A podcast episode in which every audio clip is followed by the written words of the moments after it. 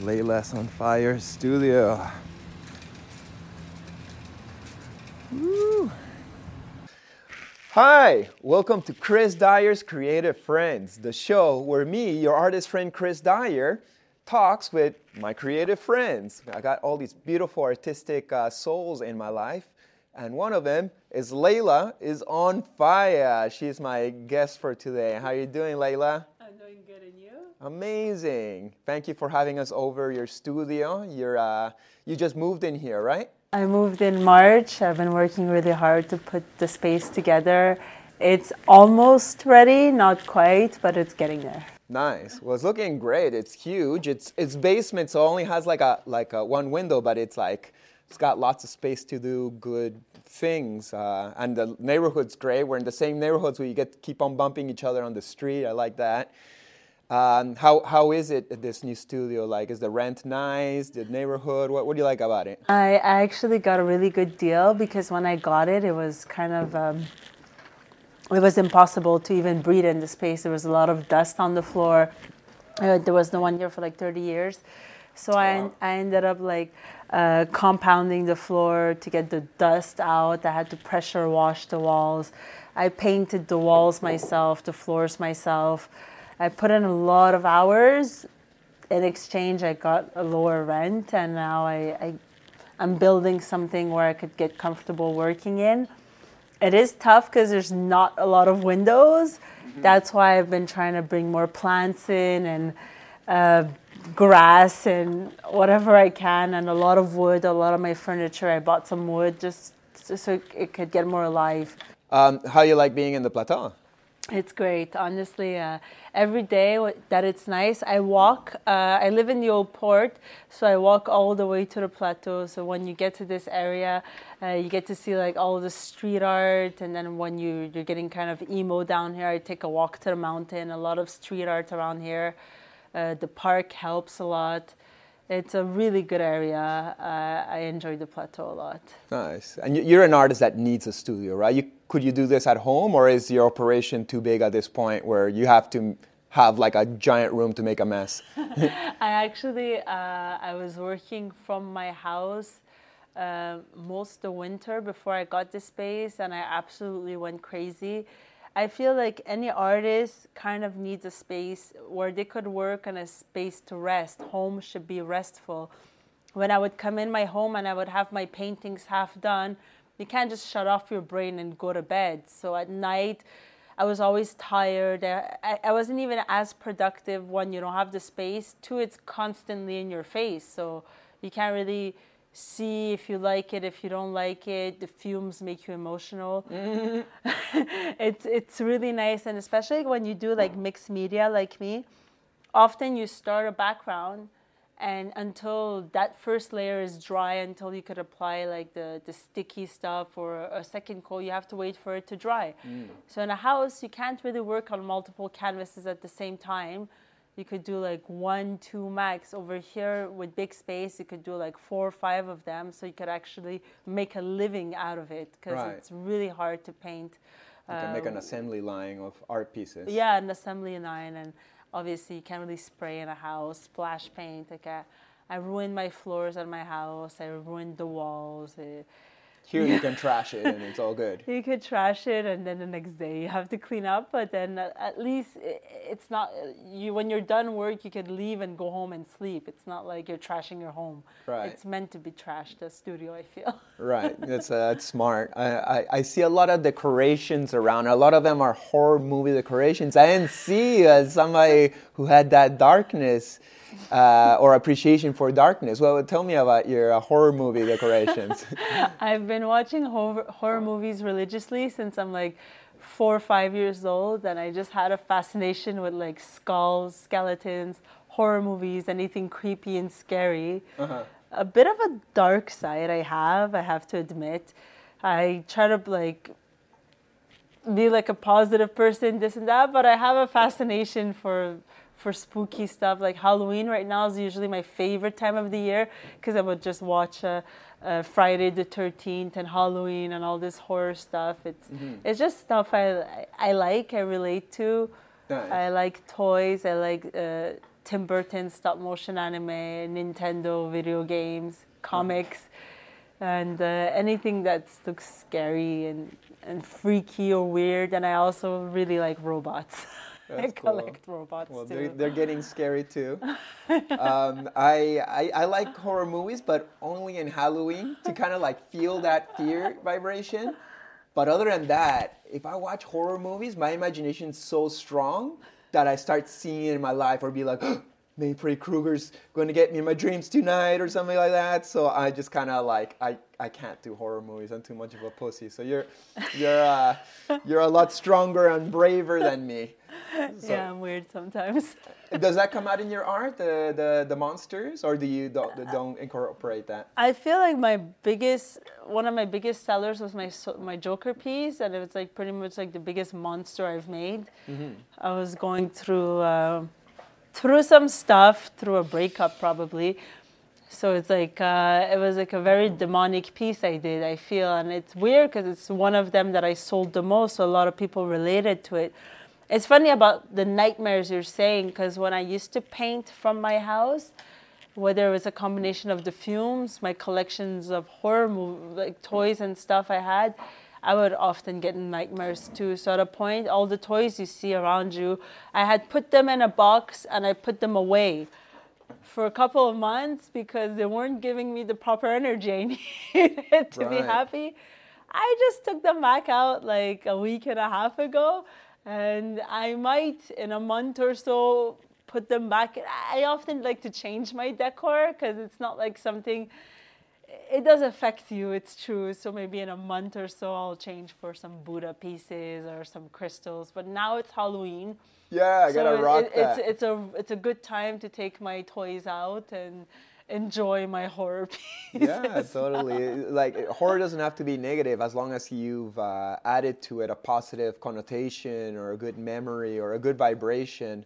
But yeah, the images are kind of like violent, so then that's giving you, um, you know, images that you know cross through your minds that maybe might manifest in your subconscious like dreams or uh, psychedelic trips if you do that and stuff. Like i know if i look at a horror book before i do like a psychedelic journey those images are to pop up and they're to start dancing in my head. So so is leyla is on fire is that your real name Leyla is okay. So Leyla is my real name. Leyla is on fire is my artist name, and it's all because my favorite band is Alexisonfire. Okay. So it's like a punk rock uh, metal screamo band uh, from Canada that I really was into because I like heavy metal music a lot. Mm-hmm. Techno, everything, but yeah, Alexisonfire comes from Leyla is on Fire comes from Alexisonfire. what's her real name Well, my real name is Leyla. But what's your family name Oh, Ghobadi. gobani Ghobadi. What's your Ghobadi? What's your uh, your heritage? Your cultural I'm heritage? Persian. I'm 100% Persian. I'm born and raised here. Mm-hmm. I speak Farsi, French, and English. A bit of Spanish, a bit of Greek, a bit of Armenian. Nice. I picked up on those when I was young because everyone in my neighborhood was speaking foreign languages. So you end up learning from people talking around you.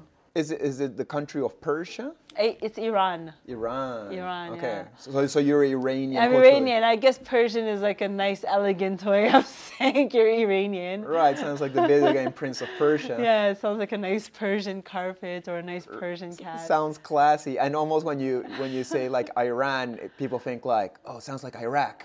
And Iraq sounds like war and terrorists. And like that's how like a normal Westerner, sadly, would would think. yeah, you don't want to say you're Iranian when people ask you where you're from in Miami or something like Mm-hmm. but that. but I, Iran is a looks like a beautiful country. Uh, like I talk to people on social media who are from Iran. and It looks like they got a beautiful country, a beautiful culture, and yeah, maybe they got like misleaded uh, you know, uh, leaders like any other country, like all of us, but doesn't make the country like negative. The, the, the problem with Iran is like people are not really allowed. To, there's not like internet. There's no freedom, so you can't like unless you're out of the country like express yourself properly. Especially for women, it's like it's a bit tougher. And then uh, it's just like a closed-minded uh, government that uh, is ruling everyone, uh, doing bad decisions, doing awful press for for everyone. So anyways, anything on TV is false. So it's just like people are not really well educated in terms of Iran, I feel. And there's a lot of fear when it, people talk about all these countries from the Middle East, which mm-hmm. I understand because they don't they don't really know better. So they just if if you base yourself on what you see on TV and you're living in the states, you're not going to be a fan of Iran either. so Right. Do you go once in a while? Iran? No, I don't go to Iran. Uh, I go to Dubai to do Comic Con, but uh, Iran would be a little risky for me. I've been told not to go because I used to do modeling when I was young, so they don't like that type of profile. It's not recommended for a person like me to go. yeah, that's that's sad. That aspect of that culture. So, I want to go back to when we met. We didn't meet in Montreal. We met in, in Miami. I was setting up my show. I had this warehouse that I rented, and I was going crazy with a million things, painting my mural. And I was just taking a break. And you stopped by because uh, Germ was assisting me, and you came to visit Germ, and you rolled in with a bunch of like wheat pastes. You wanted to wheat paste that night. I don't know if you actually did that or not. And, but you laid them all around my floor, and I was like, "Oh, cool! Like uh, Leyla some fire is here, Montreal represent." And I was like, "I gotta go outside and do a little rapé to kind of clear my vibe." And it's like, "Rapé, I'm down with rapé. Let's do some, yeah." So we sit outside, and I blow the rapé in your nose. Uh, Rapé, for those who don't know, it's uh, it's not rape. It's a shamanic tobacco and herbs powder that you snort to kind of like clear your vibration and your mind. It's nothing negative. And uh, so we did a little rapé ceremony and got to know each other a little bit. And then once in a while you would pop in and out because you're just like, I'm not going to this party. And then once in a while you come like the day after being like, holy shit, I didn't sleep. This is crazy. and I was like, this girl's a, a torbellino of, of energy. I was a firecracker. It was Art Basel. It was, I think, um, my second Art Basel, or my, f- I think it was my second Art Basel. And this time I was really on fire. I was like DJing, I was doing art showcases. Every day I had booked myself an event where I would literally move my pieces of art. I came one month in advance to Miami. Mm-hmm. I over there painted like 15 pieces of art that I had planned to sell during this Basel. Mm-hmm. So every day I would like find a pop up to just bring my art and either I DJ, showcase, and every day just run around. I ended up coming with all that wheat paste and street art to do, and I don't think I ended up doing anything, to be honest. I feel like Art Basel is kind of overwhelming. Well, it was overwhelming for me because A, I didn't really take the time to to to chill out and absorb art. I had booked myself so many events that I kind of like I feel like kind of like I not that I fucked up, but like okay, I was doing my thing so much that I burned forgot to out, see uh, other people's things. Right. I forgot to take a time to get inspired. Uh, obviously, I did a burnout, which I, I usually do after those weeks. And looking back, I should have maybe booked two events instead of nine because I think mm. I did something like nine events in like But you just went to crush. Sometimes those Miami Basels are like, I'm here to crush and fuck the rest. And I've had years, well, that year when you saw me, Yeah. I was just at my warehouse, Yeah. just selling and presenting my art and being me. I didn't have no time to go to Scope Yeah. or see other people's parties or check out much of the murals. I was just working, working, working. But so then last year, 2019, I just went strictly to just check out scope and the art. And I threw a couple murals here and there just because people had walls and it's like, hey, might as well paint. But uh, you know, different years you do different things. different things yeah and i realized that like from now on less is more because art basel is a really good time to network too so if you're constantly throwing yourself events you kind of miss the part where we're supposed to go to these art fairs like Pulse, this and that, and go actually meet people in galleries in other cities so I could try to get myself in other cities because it's nice to sell on the spot and make money, but what's more valuable is making connections where you could showcase your art in different countries. So that would have been a good time because, like, I remember the first year I went to Scope, I gave a card to Graffik Gallery in London, and they liked me, and I ended up going to London doing art and getting my art in London and selling in a gallery in London because of that 15 minutes I took Sweet. to go give out a card to to people and introduce myself. Mm-hmm. But the other year where I had all these events going down, and exactly I'm partying, I'm DJing, I'm showing art. You're also your energy becomes so drained and so borderline psychotic. You don't even have the right energy to introduce yourself to people because you're like, you have like so much going on. You're like scaring people away pretty much.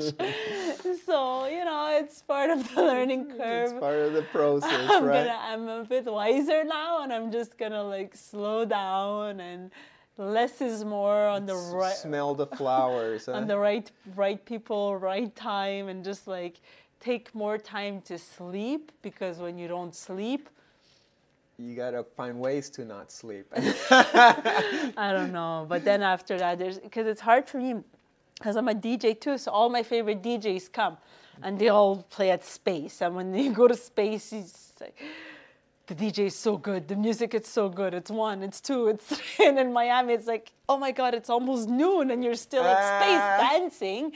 And Space then- is a, a, a place. Uh, yeah, space is like okay. So there's a club and then there's the after hours. It's Ah, just okay. space. It starts around like three, it goes on till noon. Uh huh. That's where the cool people go. So when you show. like techno like me and you like DJs like me, that's usually where you end up being, which is great for music, but then for presentation. Uh, for like four or five days, Yeah. you're not too.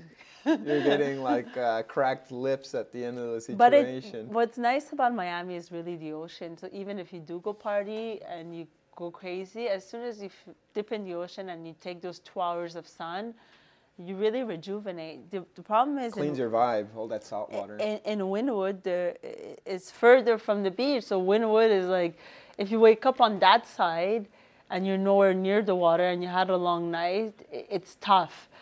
So there's like two sides of Miami, like the South Beach side and the Wynwood side. hmm And then it's hard to choose what side you want to hang out on. You want to be a classy South Beach And then- fine artist, or you want to be like a super hardcore Wynwood street artist? and then, and then if you want to go back and forth, you're stuck in traffic. It goes, it, it, Oh yeah, that traffic's crazy, especially during Basel. You're stuck there all day. Yeah, so you- it's it, it, it's hard to plan out where you want to go, what time, and then you have to choose what side you're on. If you're going to be on the South Beach side, where usually there's scope, but then on the Wynwood side, there's all these other conventions too. Right. It, I just find the whole week is overwhelming. Totally. Yeah, you can't see it all. You can't do it all. But um, so that year when we met, 2018, Yeah. December, uh, were you renegading it? Because you're telling me, like, I got my art, I'm going to all these events and slanging it. So you're just showing up to places, or you had a little bit of invitation, or half half? I know I had I had some invitation. I had a friend who like owned a venue, Lemon City. Okay. So she helped me. Like they, they had a huge Casbah party where they had like six thousand people come in and out. So that's for like classy burners, right? Yeah, yeah, it's kind of expensive. Like it's like a hundred dollars to get into the party, like US. So like if Uh-huh. someone has a hundred dollars to go just for a ticket of an entry, usually, then they're in that mindset. That was really good for me. That that show I saw like three, four pieces. But there's a lot of stuff that I've done that I moved my art, and it was a complete waste of my time too. Mm-hmm. That the people weren't even looking at the art; that they were solely like partying. So I guess the the venues I, I had the most success were like open outdoor spaces with proper lighting. All the mm. other stuff that I moved my art to that were like closed techno parties, it was I'm not gonna do that again. It was a waste of my time, and I realized it after. But you will continue to go to Miami or Basel every December. Do, do you feel like that's a, an important thing any artist from Montreal or elsewhere should do every December to go to Miami Art Basel and expose themselves or at least get soaked in the amount of inspiration you see there? I really do think it's important because there's not not just because of the Miami people that come, but from all the people, the collectors from around the world come. Uh, there's a lot of Asians that come in, a lot of uh, people from uh, uh, Europe come in, and it, it's nice to get to expose because a lot, a lot of them come for art. So it's a good time to find the collectors and to to go out and hustle. But to be honest, one month before Art Basel was my greatest success in Miami, and it wasn't even during Basel because during Basel there's so much artists and It's art. just too much. I sold really well one week before Art Basel started, and not I sold half of that during Art Basel. So Mm-hmm. Right. I, I also think like beginning November is a good time to go to Miami. Right. I usually go two weeks before. Two weeks before. Depending on the mission. Like there was years where I was just on mural painting mission. Mm-hmm. So I'd go there, meet up with Kevin Ledo, would buy bicycles and just bike everywhere around Wynwood asking people for walls. You got a wall, you got a wall, you got a wall. And then you collect like five walls and then those two weeks are just crushing murals. So by the time Miami Art Basel starts, people are like, whoa, a Chris Dyer mural. Whoa, another one there. And then people are like, all right, now I know who Chris Dyer is and something like that. But it's all for free every time and you can't do that forever. well, no, for sure not. And honestly, like like you said, like two weeks before is really the prime time to go do that. I find that more and more it's becoming like a mafia. People like are kind of exploiting artists in the sense of like everyone is trying to get you in the art show. They're trying to make you pay a thousand dollars to get a boot, mm. and you don't even know if their art show is legit. But then they'll send you. The, the best way to like actually get exposure is go there in person go to the hotels, go to the venues and see if they want to show your art because they'll probably do it for free. But now there's a lot of people that try to make money on that and throwing art events here and there. People are selling walls. He's like, oh, you want to paint my wall? Come and pay pay me like thousands of dollars. Like, uh, you should be paying me for doing your wall, dude. it, it, it, it's weird. Like when people see there's money to be made, other people take advantage of it Right. too. And uh, like like any other festival, I think it even happened here where like let's say Mural was supposed to be an art festival and it ends up being like just a party festival where people end up just. I find like a lot of the art Basel like the part where you as an artist i- it's important to go is like the pre-openings the vip stuff where the the actual buyers go because after that it's just all there's a lot of show off and a lot of partying involved so i Right. find it's like the beginning of it you need Right. to get those like exclusive invites to like mm. all the previews and this and that, Right, the VIP openings. The VIP everybody's there for the art. and Yeah. probably for buying or connections. that's where that's where you have to get on it but after that it's just like a not a waste of time but more like people trying to talk talk talk talk and just talk Plus, everybody's promoting themselves. They don't care so much about you in, in many cases. no it, yeah it's tough so i find that the beginning is important two weeks before is important Mm-hmm. the actually end of art basel don't get your hopes up in selling right. Some people do the weeks before, and then when Art Basel starts, they leave town. It's like, all right, well, the, my art's there. That's all that matters. So. yeah I So, understand. so tell me a little bit about your art career. You haven't even been doing art for like that long. How long have you been doing fine art? Uh, I guess it's about six years now. Okay. I um I picked up DJing and art at the same time. Okay. I pretty much went to Art Basel to party, and then I went to Scope and I went in front of a painting and I was like, ah, how much is this? Five thousand dollars. This is too much. Wait, hold on. I could do this myself. so I went home. I went to Omer DeSerres. I bought the art supplies and I did something. It sold. I did something else. It sold again. And then I found out what I was doing wasn't really right because I was just cutting up posters and sticking it. And then I was told that I have to change the image, this, that. So it was a also learning process for me how to do like proper art. And I guess Before that, you were telling me you were a, a designer or a decorator, interior decorator. I was, I, I was, um, I did a lot of things. I have a BCom major marketing. I did pure and applied sciences. I worked. I hated it. I went back to school nursing. I wasn't for me. I went back to school in interior design, and that's where I learned to do visual art, maquettes, cutting, pasting, drawing properly.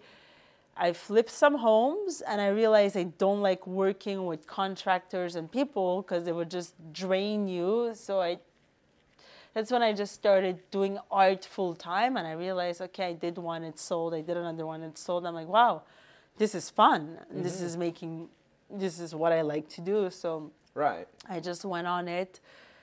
But I didn't really stay in Quebec that long because uh, when I started doing art here, I remember it was uh, Station 16. They told me, oh, we really like your Hulk piece, bring it in.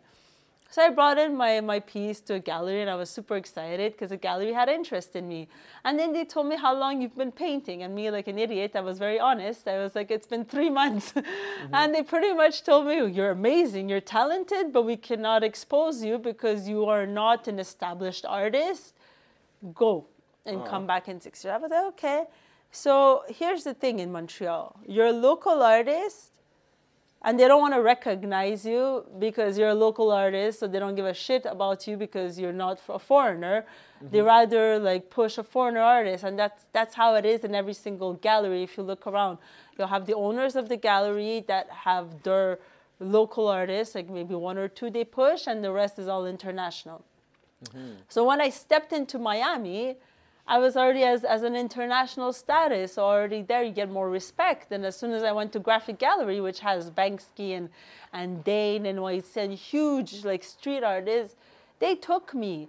And they took me because of my work, and they didn't ask me how long you've been painting. They just saw my work and they liked it. Right, face value. And then they and I when I went to London, I real and then when I went to London to the same gallery, I saw like local people walk in with their art, and they wouldn't get admitted to the same gallery I got admitted because I had an advantage there at that point. I'm an international artist, so I'm more valuable. Mm-hmm. So that's when I decided. I was done with Montreal, and I left for six years. I went to Dubai. I did Middle Middle East, Middle East Film Festival and Comic Con over there.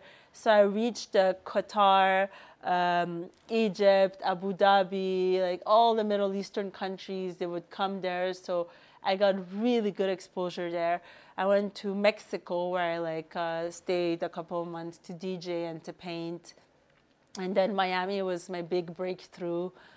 And uh, after that, I got picked up at some galleries in Switzerland, uh, and uh, there was a bunch in the States and everywhere. And at nice. the end, in Quebec, I'm not even in a gallery, but everywhere in the world I am because that's right. the reality about being an artist.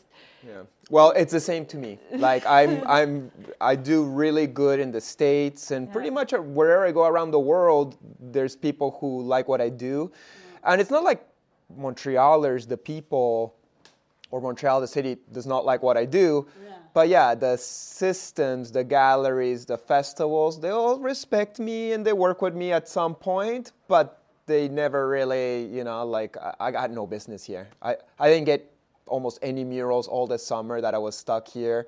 Even though I put the word out being like, hey, I'm, I'm in Montreal this summer, let's uh, let me paint some murals, and nothing really happened till like later I found a couple dudes who wanted a couple small things that's okay with me. Like, uh, but I totally understand how Montrealers. I guess there's just so many Montreal talented artists that it's hard for all of us to be recognized here. Uh, it seems like always the same ones are the ones who get the props. And when I look at the ones who succeed here, I don't even see their work being any better. They maybe just have better connections or a better relationship with these galleries. I don't know. I, uh, I have my degree in marketing, and I could tell you a lot of the success of an artist is directly 100% related to the marketing behind them and who is promoting them and supporting them.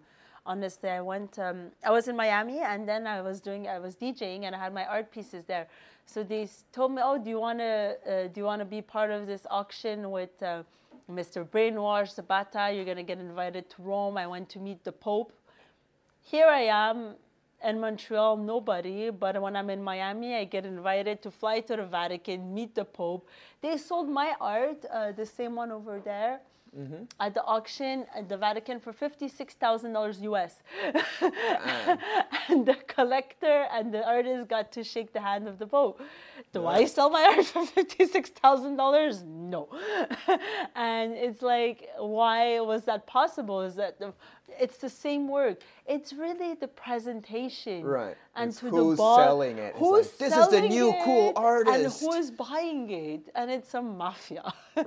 it's a complete mafia. So when you when you have the proper if you have enough money, you could open your own gallery and represent yourself at Scope and put your own painting on the wall. You need is ten thousand dollars to get your your and then boo- pay an expert to say like, this is the new crazy artist that era do a should-" marketing book. And I, no actually i met a couple of uh, i don't remember his name but i was he had started like six months ago. He was from la and he was doing like these grenades with glitter on it Mm-hmm. super simons he's, he's he's everywhere now he's like yeah i opened my own gallery it's all marketing Wow. and then he got his own thing and Good for him. No, you know, I it- want everybody to be abundant, but that's when like artists who work really hard at like doing something really special and and uh, you know presenting their heart, and they don't make sales, and it's like, why can't my painting sell as much as that glitter grenade?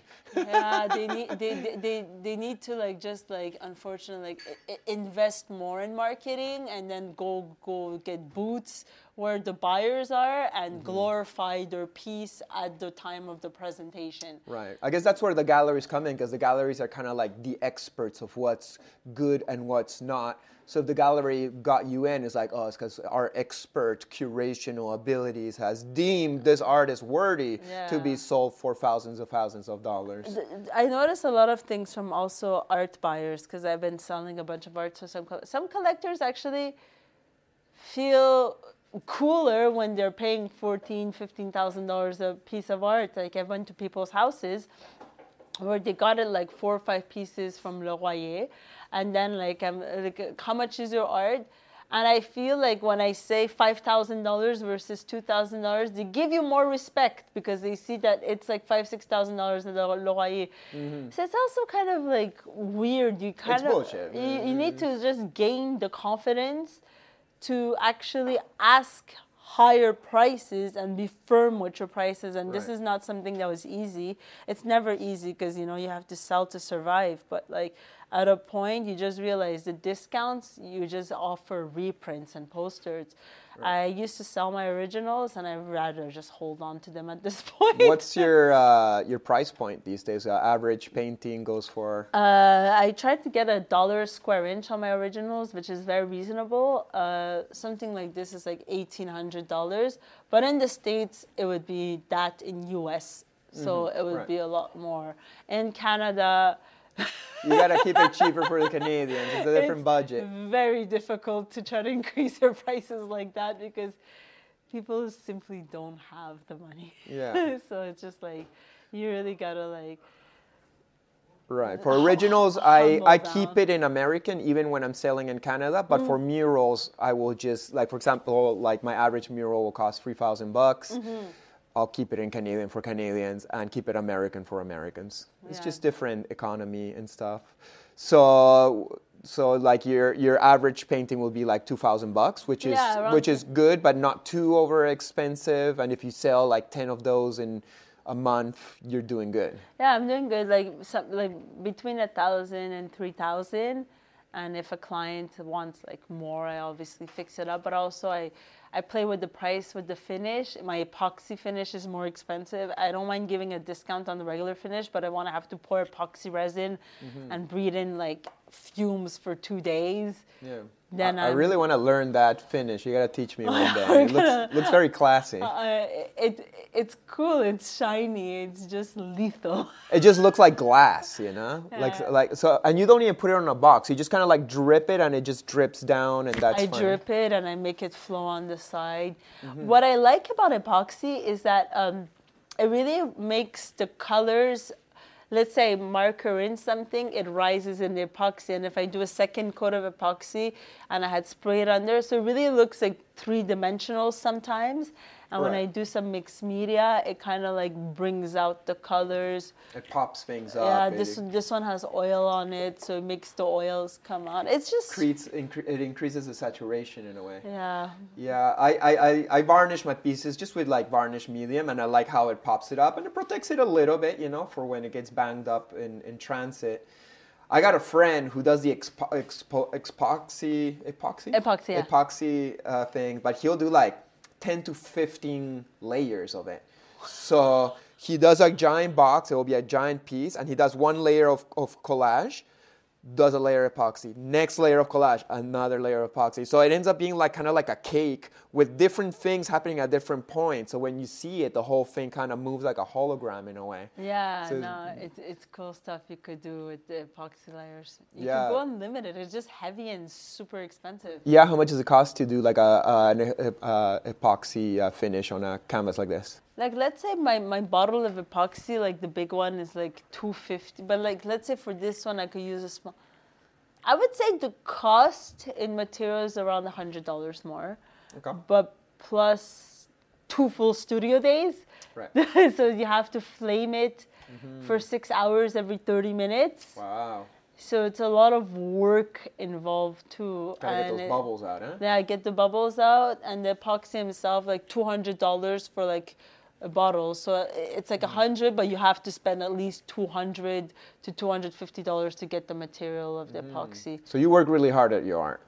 I kind of do, yeah. Mm-hmm. No ch- Tell me about your art. What what is it about generally? I know it's pop art. It's got a tint of street art. Um, is there a general message for your art, or does it depend on the piece? Uh, tell me a little bit about it. I, I used to do a, a lot of street art. I used to do a lot of superheroes around the back alleys because I wanted like heroes to save the world. I used to write messages on them. I had um, I had some some stuff happen and uh, I couldn't really talk about it, so I ended up writing about it on all my characters, and it was a certain way. My it's my art is my diary, pretty much. On the back of the pieces and on all the images, I write everything from like that's on my mind, people that hurt me, relationships I've had, family issues, boyfriend issues, friend issues. I pretty much write everything on it, like the things I want to say, and then I just go put it on the street, and it's like kind of my way of like releasing myself sometimes. So I- it's, it's kind of like a shamanic process of self healing by getting out the energies that you're dealing with. Yeah, yeah, and especially n- not only that, I, I'm very sensitive to war around the world. Uh, right now, like there's a war happening with Armenia, Right. and every time like I, I, I watch like TV or like the news and stuff like that. I get these energies and then I, I have to like put them onto something. So it's a nice way of me of like liberating myself and just like getting it out there. Um, uh, my one of my breakups was like I was writing a lot and just putting Wolverines everywhere. The Joker was pretty much also my breakup in men. And then I started doing more like iconic pieces like Dali, people that influenced me. Um, big, like beauty. I did Sophia Loren pieces. I Pink Panther with DJ stuff. Just stuff that I like. I like comics. I like heroes. I, I did a lot of. Uh, And even though this, these pieces are very personal to you, Yeah. the client might not even know what it's all about. They just see the Picasso or the or the character that they already have a relationship Mm-hmm. with, but with a flair or a twist that they might have not seen before.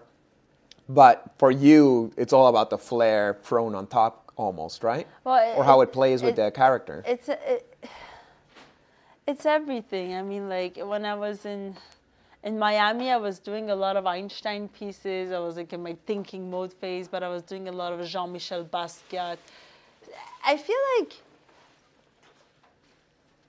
I don't really know what's my style. I just get influenced as I go. Sometimes I'll just like be around chill people, and then I'll go paint a Buddha, or someone's gonna make me angry. I'm gonna go do like a Joker. Uh, some days I'm more into collage. Sometimes I paint. I I've been told by some gallery owners that I need to choose one style and stick to it. Right. I absolutely do not think that's real or necessary. I find that okay, it's cool to have a certain style, but it gets so boring to do the same Right. thing over and over again. Yeah. It kills the fun process to it. Mm-hmm. So I feel like every three months, it's okay to recreate yourself, uh, do charcoals, paint, uh, Try new mediums. try new mediums, topics. topics, because it's very, it gets very, it gets boring. Yeah, you don't want to be bored as an artist. Like it's a fun job, but if we're just doing it for like the money or Yeah. to be famous or recognized and all that stuff, yeah, we kind of want that too, but that's not the end purpose. The end purpose is to be happy with whatever you're expressing yourself Yeah. through. So I, I'm I'm okay with not following whatever gallery told me to do and uh, keep doing my own thing. Because anyways, they're not the ones doing anything for me. Mm-hmm. Well, good for you. So you're not working with many galleries then? I was working with one gallery in Montreal, and I could affirm that I've been robbed. They told me to give my images, that they're gonna just print it on plexiglass with my signature on it. Funny, I go to Miami, I go to Tulum, I come back, and I get snaps of people's my, my art printed on plexiglass, and it's oh cool. It was sold a year ago. Where's my royalty? They didn't give oh, we forgot. You know, like this is why one, I don't want to work with galleries. They take fifty percent. Who's that gallery? Oh, that's the one that Rob knew was Wall Candy. They reprinted my my stuff on plexiglass. I caught two plexiglasses of my stuff printed out and sold, and I they sent me like forty four dollars for a huge Amy Winehouse piece, uh, showing me like a phony uh, a bill. Like I, it just like it made me bitter. So I I kind of What's the name of the gallery? it was my Wall Candy. My Wall Candy? Yeah, my Wall Candy. Okay, cool. So they reprinted my stuff. I caught it, and I he paid me like forty dollars. Jesus. Uh, uh, uh, a whole year after, and I, I just like I don't really once you, trust is broken. I don't give my images to anyone. So a lot of people approach me that they want to work with me. The only thing I would ever give to a gallery at this point would be an original. I would never give my image to anyone ever again. Mm-hmm. Everyone I ever given my image to stole from me. It happened to me in Dubai too. So I just like There's a lot of bootleggings out no, there. it, it's tough. It's tough. Yeah, I got a lot of that. Like, you know, I see my art being reproduced by different brands around the world, selling my art without crediting me, making profits. And because coming out of China, you go up to them and be like, hey, that's my art. Uh, you're going to give me a cut? And you never hear back from them. And you know, how do you stop them? At, at this point, it's just like, well, more medicine for the people. Whatever. I'll get my karma rewards one way or another. So I'm blessed. I'm sustained. I'm not going to lose my uh, happiness because of the negative actions of other people. That's their process, I Yeah, guess. Yeah, there's been a lot of like people steal. Like even in Montreal, there was like someone doing wallpapers of like Stikki Peaches' art and stuff. Like Stikki Peaches doesn't do sell a wallpaper, and Mm-hmm. suddenly there's like uh, this guy selling a wallpaper of Stikki Peaches' art and stuff like that. People will literally just come take a picture of your image and steal it like that. So. Y- You gotta get ready to have thick skin in this industry. I feel because like the more you grow, the more you're gonna have people around you that just want to come feed off for free. So Yeah. I understand how why artists sometimes like they have like bad tempers or are difficult to talk to or like eh, eh, when people want to talk to them about business it's tough, you know. You have to like protect your time on everything. Even me, when people are like, "Oh, I have, uh, can you come to my house? I need four or five paintings." You need to charge them two hundred dollars to just go there and look at the walls, because else Right. they're also just gonna go there and ask a million questions, And take all your energy, yeah, and then just like not work with you. So Yeah, I got that problem. I'm too too nice as an artist. Like, I always think that everybody's gonna act correctly. No. So I, I had one of those situations this summer that like, hey, come and paint murals at my buildings. This is the budget. It's like, oh, that works. Go check out the building, do my sketches. So pretty much spend two days. And he knew my art. That's why he contacted me. And then it's like, okay, these are the sketches. What I'm gonna do? Like, oh, no, no, no, no, I don't want you to do that. I want you to do like a landscape of Montreal with bikers on it. It's like, okay, so you want me to do a landscape of Montreal when we're already in a landscape of Montreal? Can I just do my thing? Mm-hmm. No, no, no, I want you to like do art that's classy for people so then I can hike up the rent of my business, gentrification mode. And I'm like, uh, no, I got my style, dude. That's why you contacted me, and Yeah. I'll do this, and it's gonna be special. I already spent 500 bucks on spray paints. I'm ready to go tomorrow. No, no, no, no. You gotta do what I want because I'm the boss and I know better. And that was that for that job. So yeah. it's so frustrating. It's like, fuck, man, just trust me. I'm the artist here. You know, Yeah. you're a, you're a landlord. You don't know what's cool art, but he's telling me, no, I want your art to be cool. It's like, fuck you, dude. no, it, it's tough. Working with people is definitely tough. That's why I couldn't do design. That's why I also like working on canvas directly, because then you know it's it's like you like it or you Yeah. don't, you know. So I did a lot of work on canvas. If he doesn't get it, somebody else will get it. Yeah. That's it. So in these six years, you've enjoyed your art career, and you- you're you're doing good sales. You're being abundant, and you're expanding your roles. You te- you told me that you started teaching younger students now. I actually started giving some art lessons uh, uh, because you know COVID happened, so we're all Adapting. adapting to like other stuff and i was a dj i'm not djing as much anymore and i had like people message me oh do you give art lessons i started giving art lessons and i'm really enjoying it because i had people come to me where they weren't even painting well and now they're making art and not like completely my style but kind of my style so it's kind of nice i feel like I, I'm planting little seeds of myself everywhere, and uh, Right. I I, get I, I think it's better if the student doesn't do your style because Yeah. that allows you to still be unique while the student can find their own way of self-expression, but with the energy you're giving them, right? I find that's uh, that's a good service you're providing. Um, and so you say you're not DJing so much, but how is your your side? Is it a side gig, the DJing, or is it as, as big as the art? It was as big as the art until COVID happened. Mm-hmm. I was pretty much um, What kind of music? uh, techno, minimal tech, Mm-hmm. uh, like bohemian, bohemian vibes of techno, Arabian house, Middle Eastern vibes, pretty much. I was gonna have a full time gig, obviously not in Quebec. I was gonna go to Mykonos. I was supposed to play at Scorpios for three months, Okay. every day. So- Mykonos is a country. It's a, it's in Greece. It's an island in Greece. Oh, you always go to these like paradise beach, Ibiza, Tulum kind of, and they want you. They're all like DJing in bikini and stuff. no, it, it's good because like, I guess the advantage of being an artist is that you could paint wherever you want. I mean, you go to Peru, right? You go to the mountains of. It's it, it, it's the fun part where you could just go and do what you love anywhere in the world. So obviously, I'm attracted to beaches and bikinis and. I would live in a bikini every day if I could, to be honest. It's my favorite outfit. so, Right. so I'm just attracted to that vibe. And also, my, my type of music is very popular over there. right. So it's like, it, it's a bit tougher here. You know? Uh-huh. It gets dark at 5 p.m.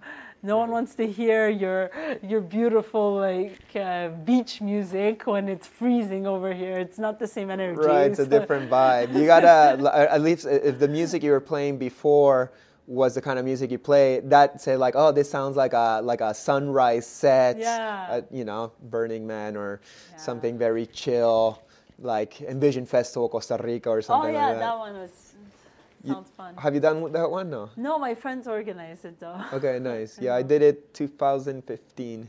It was fun but hot. Painting a mural during the day at that thing is like impossible. And then at night, it's dark and people are so drunk and the music's so loud that I'm painting my mural, but it's like intense, you know? I've, I've I've done like some festival painting at the Mayan Warrior in Miami and in Okay. Tulum too. Nice. It's fun, but then you know, like I feel like at a certain point you pretty much need a rope around you because then people get super annoying. Everybody stops you. Like, difference between a DJ and a painter. If you're DJing, they can't just walk up to you being like, hey, I like this song. Hey, what's your name? Blah, blah, blah, blah, blah. You're like, yo, dude, I'm like doing my thing here. Yeah. With painting, I guess you could stop painting, but you are actually doing your thing and you're in your zone. And every five to 10 minutes, somebody stops, like, hey, picture, hey, signature, or uh, you know, tell me what you're doing, and you gotta be polite. And so you you're a painter plus you're a host for the festival, talking to Ariel all the time. So I think that's a double job, the the live painter one. You also live paint at parties, right? Yeah, I used to do live painting at parties, but More canvas styles, right? canvas styles. Um, then again, I realized I really need a rope around me, and then again, I realized I don't necessarily enjoy it. Uh-huh. After a couple, I realized that is, I could maybe paint something that I've already premeditated in my head, or that I have to paint that I already know what I'm doing. But to go ahead and create It's a hard place to something from scratch in front of people with music and all this energy around me, I've had blockages where Mm. where nothing came out, and I eh, it was tough. it's, Mm-hmm. it's, it's it's a bit tough because I'm used to painting alone, so it's just you, your coffee, your music, you're good. As soon as you walk in the place, you know, like the the people, the people behind you, the music, everything affects you. So, but I I, I, I want to work on it more. Like, it, but now it's finished anyways. You can't even do it anymore. So yeah, but if, if anything, I think this time of not live painting for me at least is giving me a breather from that uh, performance, from being in the spotlight. yeah, it's a performance. It's more. It's mostly like a performance. You have Right, to like go into a character where you're entertaining people. So you have to kind of be less serious about what you're doing as a canvas, but more about the energy you're gonna give out. And I realized that after. Because people are not even looking at the painting. Like they look at the painting and be like, oh, that's cool. But whatever happens in the two, three, ten hours that you're doing it, they're not really paying close attention. So if I'm just like going in there, like I'm doing fine purple lines and nobody move me, people are kind of like, oh, that's kind of boring. That looks like a statue. But if I'm like dancing around, getting all crunk with my bottle of champagne and dancing with the DJ, people are just like, fuck yeah, Chris Dyer, go nuts, bro. And it's more like about like how hyped I get to the music Yeah, yeah, while I'm the- painting. the energy you're than, giving. Than the actual painting that I'm doing. Me, it was like when I would wear like feathers and like something nice, and I'm dancing. People are into it. We're pretty much go-go dancers. I'm just taking a little marker and I'm like writing like nonsense in my painting, but I'm not actually like, doing the art. And people like that more than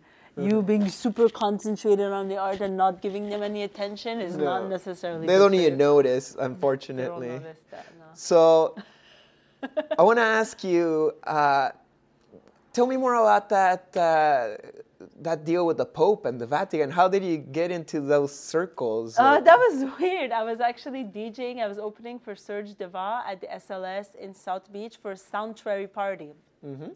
Sanctuary, my friends organized it. Uh, and then uh, I had my the, the guy who organizes the party. His name is Alejandro, and he called me the next day. He's like, "Leyla, I have an opportunity for you." I'm "What's the opportunity?" He's like, "You're gonna give two of your best pieces to my friends for an auction."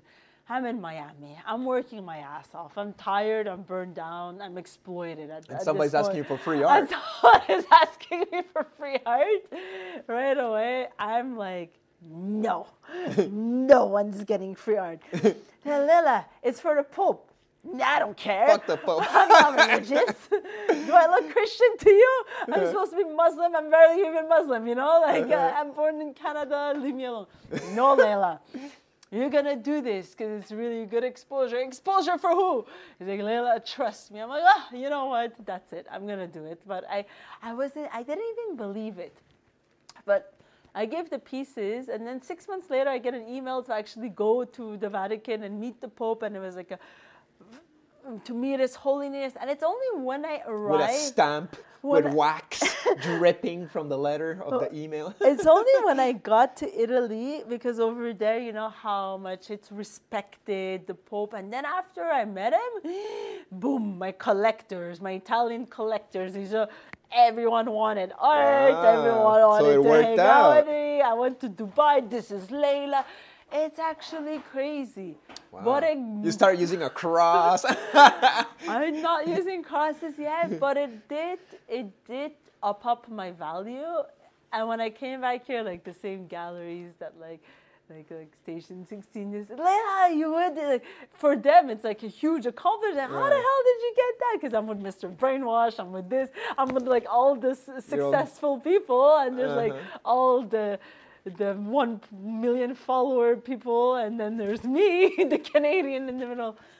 It's it's about being at the right place at the right time in this world. And Well, you get your- yourself out there, so you get closer to being in the right place at the right time, and then these people you meet in these places facilitate that. Yeah, for you, right? definitely. It's being at the right place at the right time. So being a DJ really helped me as an artist because um, the times where I'm focusing more on just painting, painting, painting, painting, I'm not necessarily actually making money, selling art because you need to get your ass out there and seen. Or you need a really good manager or a gallery to represent you. So it's either mm. like there's two options. You Or pay- super you- kill it at the social media. or yeah, but then again, if you're killing it in the social media, you're not probably, probably not killing it on the painting because like painting takes all your energy. You have someone killing it for you on the social media, so it's like mm-hmm. You need help as an artist. You Mm-hmm. Oh, yeah. you need resources. So it's like you, you can't do everything on your own, but uh, y- you gotta learn to trust some people. You will get burned along the way. You'll do a lot of things that you shouldn't have done, but it's all learning. And honestly, I've taken losses, I've taken gains, but it's not just making money. You spend a lot of money, then you make money, then you spend money. Like last year at Art Basel, wasn't like two years ago, I sold zero. Mm. I went there, I put all my money, I went to all the all the stuff, and I I couldn't sell any art at these parties. It just it wasn't last year. I don't know. I didn't make a dollar, but the year before I made really good money. Mm-hmm. So it's also it's also the energy, what's going on, the, the timing, how you're feeling on the spot. One day you could sell, one day you can't. Maybe luck, maybe vibes, but I think it was luck and vibes. Last year was like a bit stressful on me, and I uh, it wasn't it wasn't good. And the year before was good. So it's just timing too. For me, it's for me, it's kind of sad that only once you saw the Pope say, like a gallery like Station 16 was all like, "Hey, Leyla, now you're doing it," while your work was the same work as before. And when they were saying, uh, seeing it as face value, they were all like, "Oh, that's beautiful," but because of these side factors, uh, you're not ready for us yet. But then if the Pope meets it, that kind of like fast tracks you. But the work's always the same. Like, so, you know, some, some people can look at my work and be all like, wow, that's amazing, that's beautiful. Who you with? You know, who's your gallery? Who's your agent? Who's your this? Who's your that? And I'm like, it's just me, dude. Just a dude that paints in his apartment, like sharing his love. It's like, oh, that's not prestigious enough. Okay, I'm gonna move on to the next artist who might have this like added value from society that gave you the thumbs up. It's like, why do we need the thumbs up to society? Either you like the painting or not. It's like, Uh, there's a lot of marketing involved, and a lot of like artists that are in big galleries have that advantage of like constantly getting exposure from the gallery and like more respect at, at like local festivals and stuff. Like being an independent artist, I feel like you really need to to to like believe in yourself and not give up because like even though you're good enough to be in a gallery the gallery is not going to represent you because they have to represent themselves first and by exposing your art or my art it could take away from sales of their own art or their buddy art that they're representing so they're not necessarily going to put something as good as them or even better because it would diminish the value of their own stuff, you know? So they want to see you do good, but never better than them type thing. that's so weird. you gotta at the end open up your own thing and do your own thing and keep pushing your own thing, you know? You, you can't be sad because a gallery turned you down. A mm-hmm. gallery is a business. It's not it's not everything. So it's cool that I got some respect out of some people, but I didn't really change anything. I, like I just like kept painting, kept painting, kept painting, and and I didn't necessarily want to be more in galleries after the thing happened with the Pope. I actually wanted to keep more art sales Right. for myself because I, had more confidence to boost up my own price. and you don't have to give that 50% neither. Not only 50% to the gallery, but then the 50% that they end up giving to you is declared money. So then 20% goes back to the government. Mm. A lot of sales are cash in the art industry, and is know, kind of like helps. and then a lot of, you know, it's just like avoiding the tax, this, that. It helps, you know. Nice. I don't know if I should say it, but yeah. No, it's good. it's good to be honest about our points of view. You, like, you, you get 30% back when you're selling at a gallery because you get taxed on that uh, money Right. they give you. whenever I'm in a show, and I like to be in shows because I want more people to see my art. But secret, I'm like, I hope it doesn't sell, even though I'm gonna lose the money from my shipping investment. Yeah. If I don't sell it, one, I get to keep it longer, and I like my art, and I like to like live like surrounded by um, my art. But two, when I sell it on my own, then I make Yeah. hundred percent Yeah, of the situation. 100% profit is always the way to go. Totally. So you are a person who like does a lot of things. You got all this energy. Uh, you know, you got the art career going, but you also sometimes do side things, or maybe some of the things are main things, like that DJ thing you told me. Yeah. And you also, uh, before you were an artist, you, you told me you were flipping houses, you were into Mm-hmm. real estate, and you're teaching, and then sometimes you do some modeling. I don't know if you do that still. Yeah, I was a model for many, many years. I do take some gigs here and there. What I um, I was a spa manager, and what I do on the side now, I do microblading eyebrows. It's a form of art for girls that have like stringy eyebrows or not full eyebrows. I like to uh, draw one by one eyebrows on their face to look make them look more appealing. Is it like a tattoo? It's a, like a semi-permanent tattoo. Okay. You do a touch-up after six weeks, and then it lasts from like six to twelve weeks, and it's really nice. I mean, I have really big eyebrows, but some people don't, so it's a nice add-on. Um, I give private art lessons, private DJ lessons. I am a landlord on the side. I do have some properties and I manage some stuff. That also helps um, being an artist because like if I was only to paint stuff that to sell, it would take away the fun. But I managed my life in a way to have like stable income on the side, so I could actually paint for the love of it. I was getting burnouts when I was just painting stuff to sell. It, it's not fun, you know. You need, you want to make that odd canvas, the uh, an elephant that's not sold, or like a flower or something fun. You know, you can't just necessarily paint for people. It, Right. it becomes too mechanical in your head. It takes away the fun of it. It's like as if you're my type of music I play is not super popular here. If I wanted to get more gigs, I would have to play hip hop and commercial stuff. But I don't do it because I don't enjoy it. So mm-hmm. it's kind of like the same way for painting. You don't necessarily enjoy painting someone's dog or someone's portrait or someone's car. But I, how but do I do it? Mm-hmm. Yeah, I do it. I do it for to pay my studio bill, to pay pay my art supplies. Yeah, it's still my- more fun than any other job, really. It's still more fun, but I decline a lot of those. Uh, the- Unless if it's a friend that I owe him like a favor or something. It's like, okay, I'll do your dog. But I'm gonna do it very, very psychedelic.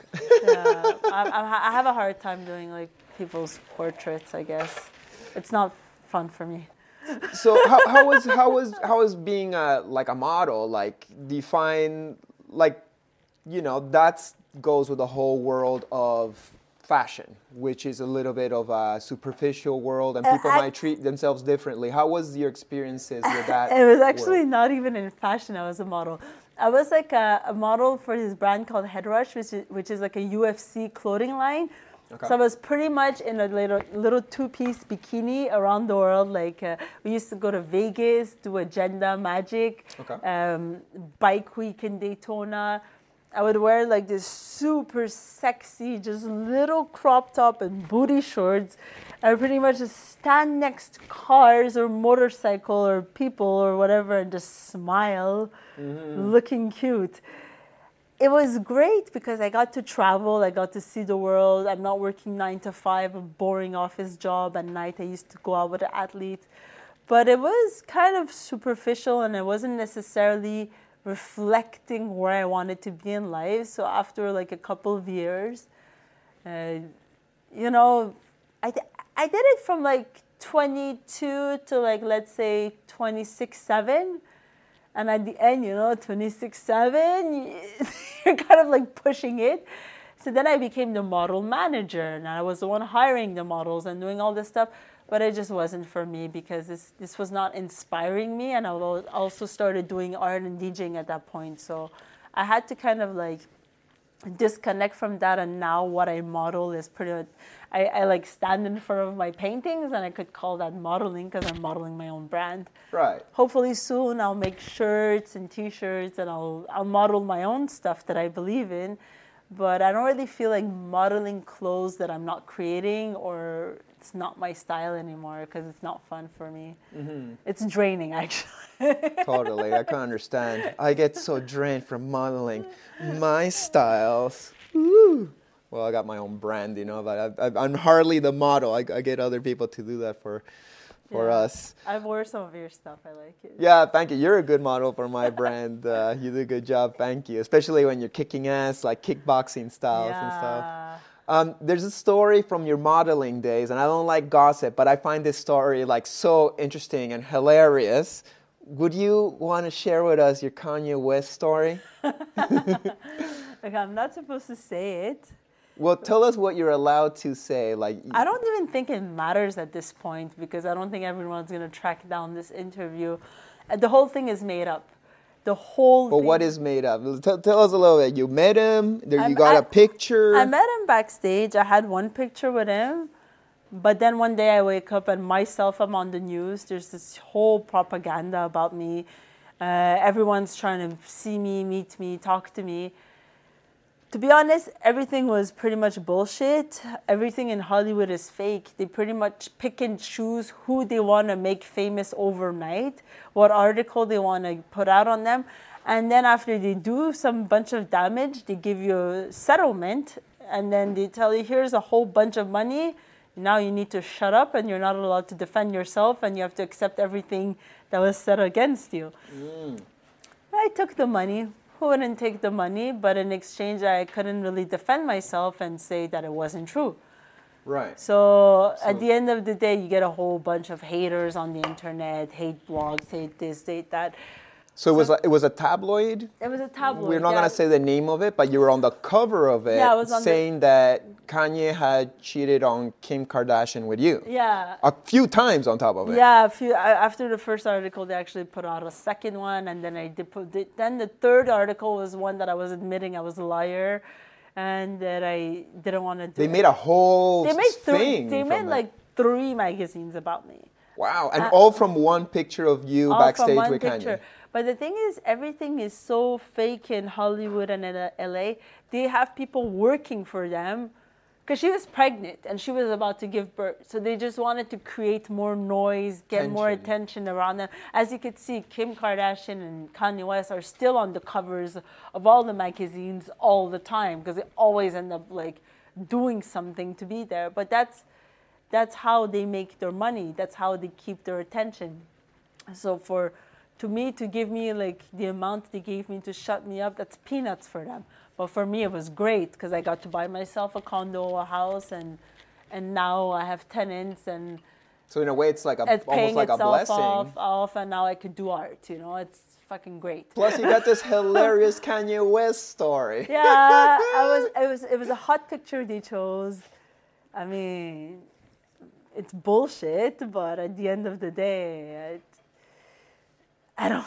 I don't care. It's like such a long time ago. It'd be so funny if all of a sudden one day I wake up and I'm on the cover of a tabloid saying like Chris Dyer and Kim Kardashian, she cheated on Kanye for Chris Dyer, and I'd be like.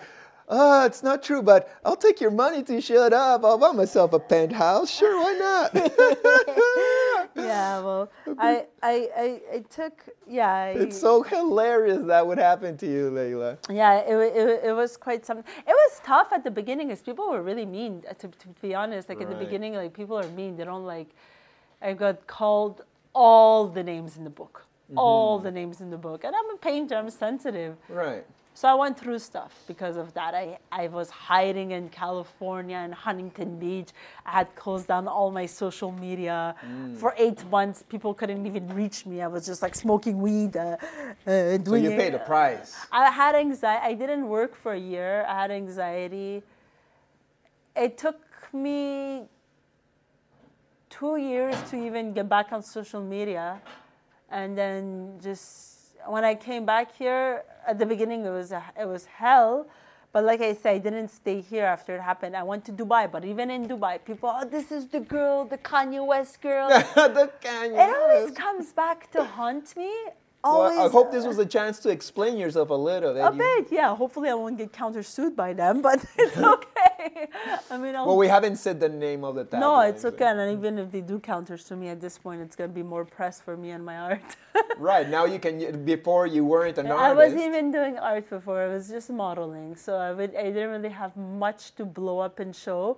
But if that story would have happened to me today, I would have milked. Now you would defend yourself and, and show the bullshit of the media Yeah, and how well, they're I- I- I- shaping our perception of everything. I would have spoken back on it. But that's why, pretty much, when I was telling you I had a lot of issues, I was pretty much writing everything that I wasn't allowed to say in the superheroes. And that's how I started doing all the street art, pretty much saying the truth about what happened, that it's complete bullshit. And I actually never even touched him in my life. and, uh, and I was just putting it out there, so it was a relief for me. But it wasn't. Uh, it was tough. It was funny. It's it's laughable. At this point, I just laugh it off. You know, it's not like It doesn't hurt you anymore. it doesn't hurt me Yeah. anymore. Well, thank you for sharing it. no, it, it used to hurt me because a lot of people just people are mean. You know, people as soon as They keep- want to hear your side of the story. They just want to write you off, cancel you. Okay, Yeah. disqualified. They're not perfect. Pe- People write a lot of bullshit, but also I wasn't even doing art, so then people really just like all picking on me. Like it's easy to pick on a bikini model girl, but mm-hmm. now that I just wake up and I do really what I love, a lot of people respect what I do, so they don't really begin to find these hate stories about me and bother me anymore. But mm-hmm. yeah, I've been through stuff. People posted me on dirty.com, this, that, like stupid like websites to bash people. Uh, it's Well, I'm. I'm sorry you had to go through that, and congrats for rising up, reinventing yourself, Yeah. staying strong, and moving past the bullshit of Babylon and the Hollywood media. Hollywood is Makes full of shit. and like you know, it makes you trust the media even more. So now that we're getting all of our reality about COVID and everything on the media, you kind of got to question it. Is this some fabricated Hollywood scenario to benefit some and maybe not others? Is it really real? I don't know. I don't know either. How has uh, COVID uh, affected your life? You're not DJing, you're not traveling too much. Do you think you will travel this winter? I hope so. Um, I haven't traveled in a year. COVID affected me in a good and a bad way. The good is that it grounded me finally after six years of living in Miami, uh, Mexico, Dubai, whatever I was doing. It finally, I finally opened up my studio in Montreal. So that was like a big accomplishment for me because every week I was just hopping on a plane to go to a festival, to go dancing or partying or painting, whatever I was doing. And also, a lot of people got some CRC money and stayed home. So for me, art really got busy. Okay, so the CERB, the free $2,000 that all Canadians Yeah. get every month, made it that more people are buying art because Mm-hmm. they're also stuck at home more. and home is ugly. They realize their walls are empty. Uh, I'm pretty. I'm not bad at. I'm not like you on Instagram, but I'm not bad at like posting stuff. And I got really busy from March. I finished some paintings now. I got so booked up with commissions. I, I closed my commission book. I just reopened it now. I got super, super, super busy. Nice, good for you. I'm really happy about that. But the DJ kind of died. Well, Well- doesn't have to die. May's taking a It didn't break. die. It, it took a break. I mean, I did play some gigs. I went to play on top of the mountain alone. It's pretty much gonna be like painting. if you want to play music, you're gonna have to put a camera in front of your DJ booth and play Right. to share Because you people. almost need an audience Yeah. for the DJing. While the painting, you could do the painting and never show anybody, and that could still be Yeah. rewarding for you. I guess if you were making the music and then you're hearing the music that you made, that could be the full circle. That would be all you need. Though you want to share I, the I, I products, did right? some DJing on this digital entertainment in front of a laptop. I wanted to cry after 20, 20 minutes. When you DJ, you need people's energy to Right. play music. I was not satisfied with that little computer screen DJing in my living room. For my, I was in tears at the end. It was horrible. It, it wasn't for me. I respect the DJs that do do it. It's Right. beautiful, but I can't. the energy is not the same. No, huh? So you don't think you'll you'll uh, go and do a little beach vacation? You can go to Mexico still. Yeah, I, I, I don't know. Maybe you'll go I- to Peru for a while. no, I want to come to ayahuasca retreat now in Peru. I was thinking about that.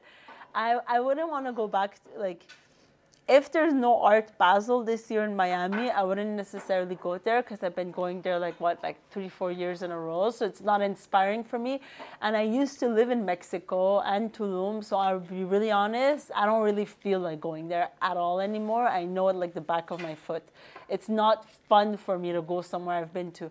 I've never been to Peru though, and that sounds appealing to me because it's new, you know, just going somewhere you haven't been. Every minute is exciting.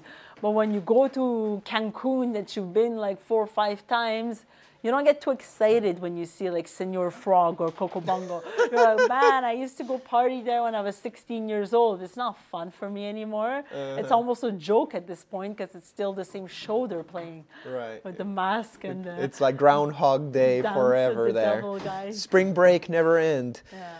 Well, that's good. Well, I hope you find some nice uh, trips, or maybe you'll make it to my retreat in Peru at the end of the to year. come. mate. I want to come to your. your Yeah, it's it's gonna be special. I'm I'm buying my ticket later today, so I'm super stoked.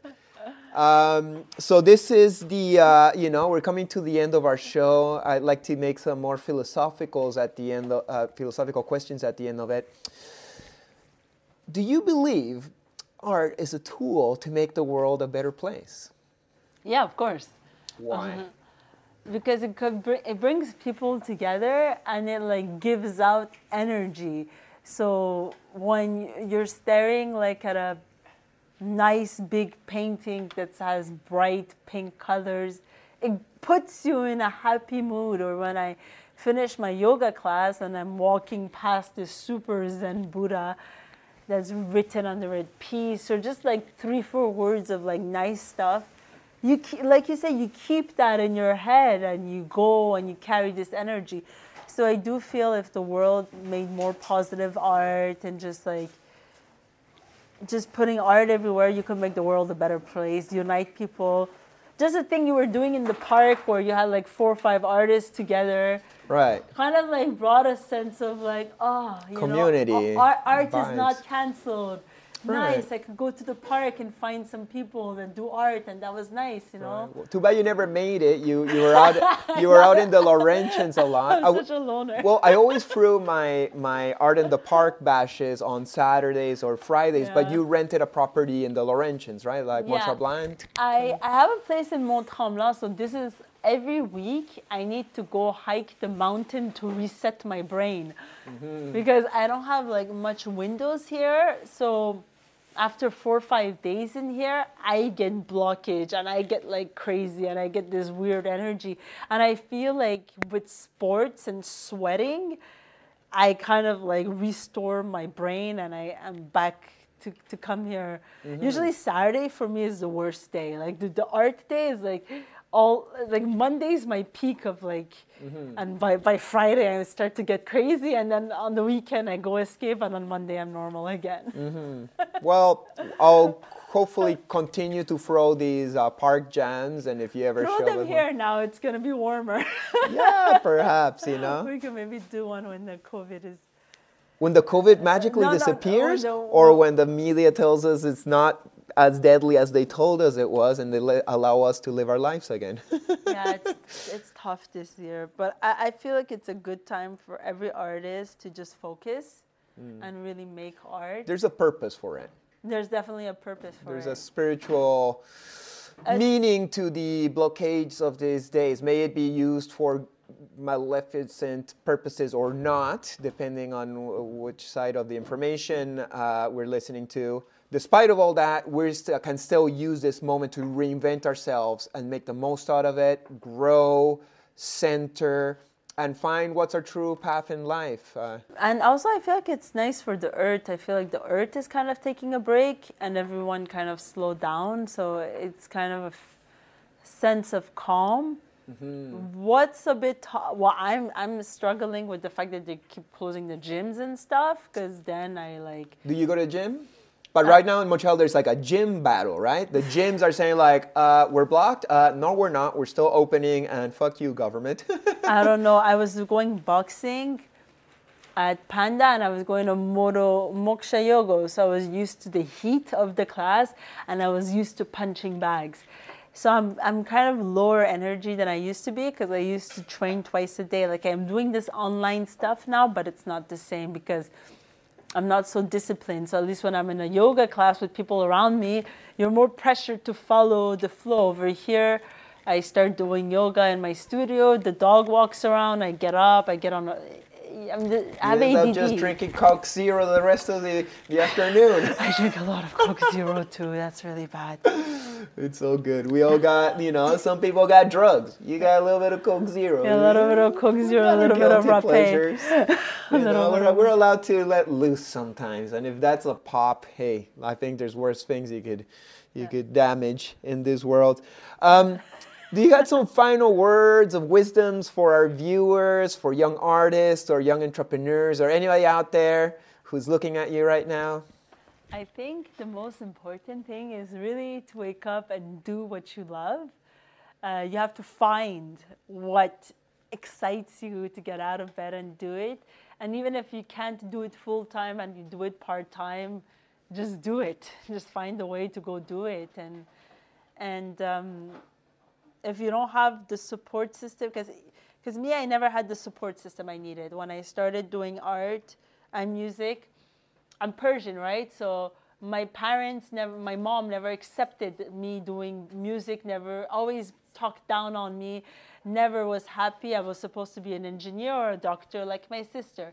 So sometimes you don't even get what you need uh, from your family to, to pursue your dreams fuck what people like uh, trying to satisfy the parents if they're not supporting you just go ahead and do it and stop looking for everyone's approval and just like look inside. If you're happy at the end is what matters and that's something that, that it was hard for me to accept until this year till this day i don't get my mom's approval from any of my art mm-hmm. and i had to kind of accept that and carry Oh, on too bad that after you know all these years, Yeah, they no, can't see that you're doing something valuable and meaningful. You, you just can't make everyone happy, and sometimes it can't even make your own family happy. But then it's the it's the from my collectors, from my fans that I get the energy to continue.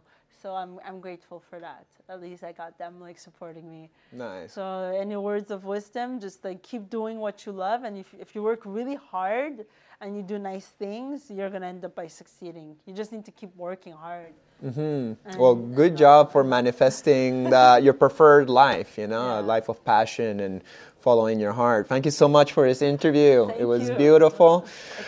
Uh, thank you so much for tuning in. I hope you had fun. If you did, please like this, share this, subscribe to the page. Uh, let more people see this beautiful interview with Leyla and the rest of my guests and Chris Dyer's creative friends. See you next week, people. Blessings. Next week, my guest will be Ben Jackson. Know, right? I still do it. Is that crazy? Yeah, We're still skating. I'm still skating my the stuff at the B-roll we shot today. Uh-huh. And yeah, I love skateboarding because it's always a challenge. You're never satisfied with it. But it's something you can do by yourself. And it's a way of exploring your environment, your urban environment. It really makes you look at cities different ways. You look at how can I play with that? How can I put this together with these wheels? How can I make something happen here? And so It I stimulates love the it. creative mind of like how can I turn this boring concrete landscape into something I can play, you know? Like how can I play with this? Exactly, yeah. And it's always it's skateboarding is infinite. Anytime I get a trick, it's like okay, cool. I feel good about myself for five seconds. Now let's do something else. So make sure to subscribe, like, and everything else. Big thanks and see you next week. Peace.